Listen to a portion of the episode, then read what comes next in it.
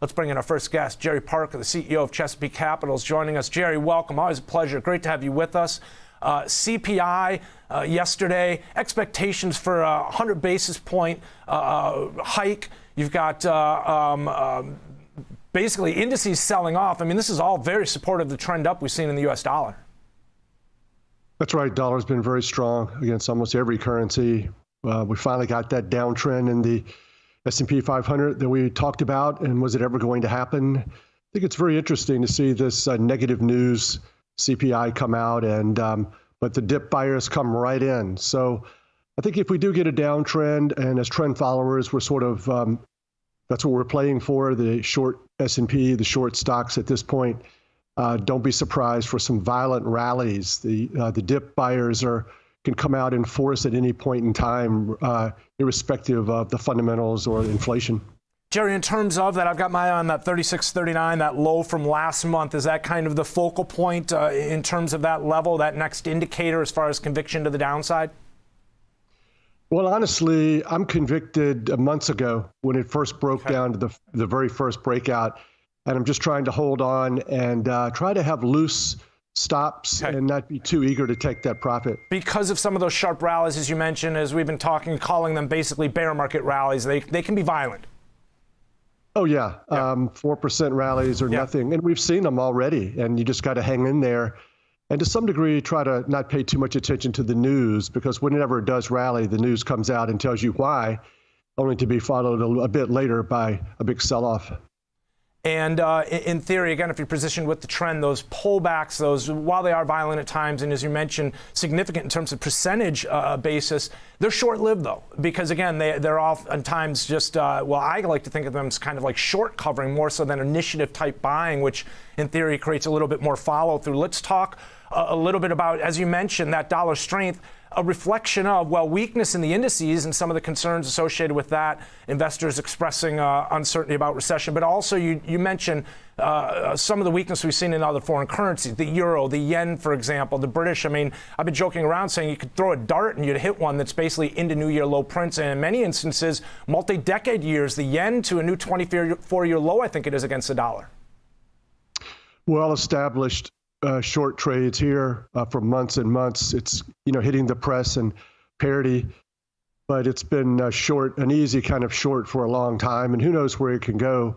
Uh, once again, hold on. Don't be eager to take those profits yeah. off the table. It's uh, could be a generational move here in these currencies for sure. Jerry, months ago you were on and we were talking about this move uh, in the yen and the euro and how it was long in the tooth. But as traders who participate in trend, I mean, again, the idea is it's like a strike coming across the plate. You swing, you, you, you know, put the ball in play and you hope that the trend continues or you hope that you find a gap in the instance of the baseball analogy. But Jerry, I, I was listening to an interview you did, a podcast uh, or a, uh, um, a discussion you had, and you were talking about losses, basically, in terms of them being part of a trading system. And you basically were saying, learn to like your losses. You explained to uh, your listeners that it's similar to like a child, your system is, right? I mean, there's flaws in, you know, uh, certain areas of certain things, but as a whole, you love it and you embrace it, every little area of it. So, that being the case, loss being part of trading, it's important to understand that as a concept. Exactly it's a characteristic of something we love, which is our strategy, our system. Mm-hmm. We've we've honed it over the back testing and the many years, and it's just a natural part of what we do. And so let's move it from like to love. Hmm. Let's love those losses because we love implementing our strategy.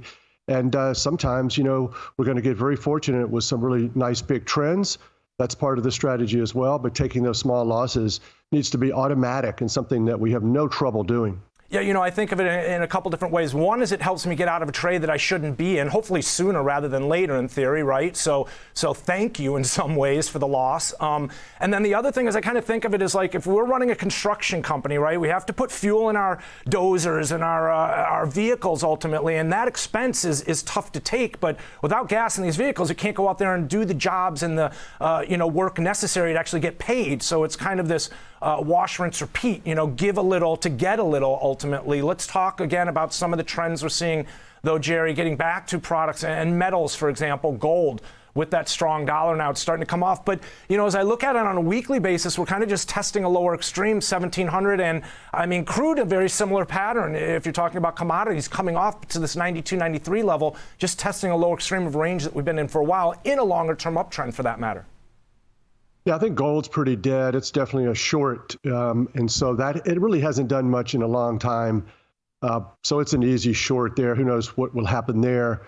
Um, you know, along with uh, copper is signaling maybe some sort of recession. Copper, cotton, these are uh, things I read about that are s- these obvious signals of recession. Uh, but maybe you know these things could turn around pretty quickly. Crude, I think, is a different situation. It's still an uptrend. It's not uh, it's shaky. You know, I think the crude longs are a little shaky now. Maybe we'll have some recession here, but what about inflation? Is that going to support crude? And you know, crude probably has its certainly its own fundamentals as relates to supply chain and Russia and um, shortages and things like that. So, pretty still bullish on crude. I'm, I'm shaky. I'm wobbly, but uh, easy shorts in copper and cotton and gold.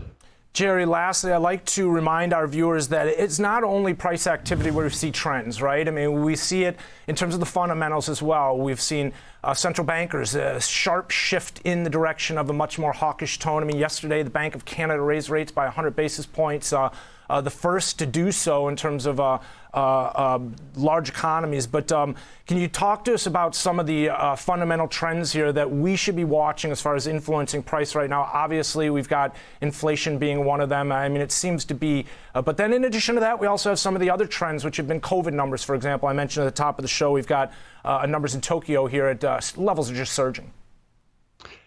Yeah, I don't want to sound like a child of the 70s, but to me, it's um, really the question is um, do we have to get rates uh, to a level of inflation rate? So I wonder about that. And I, we're so far away from that. Um, the CPI is so much stronger, the rate is so much higher than interest rates. And it, I would just say that the most important thing about the fundamentals and the Fed is to not listen to what they say so much. Just watch these price trends and see, and that's the real litmus test and the real evidence of where the markets might be going. I wouldn't trust um, Wall Street executives or the Fed uh, to to uh, influence my trading as much as I would just the pure prices half the time it seems like you want to be on the other side of that rhetoric, Jerry. We appreciate you joining us here to break down this morning and uh, get things started here on the TD Ameritrade Network. Always a pleasure to have you on. Jerry Parker, the CEO of Chesapeake Capital, helping us take a look at some of the existing trends that you should be dialed in on.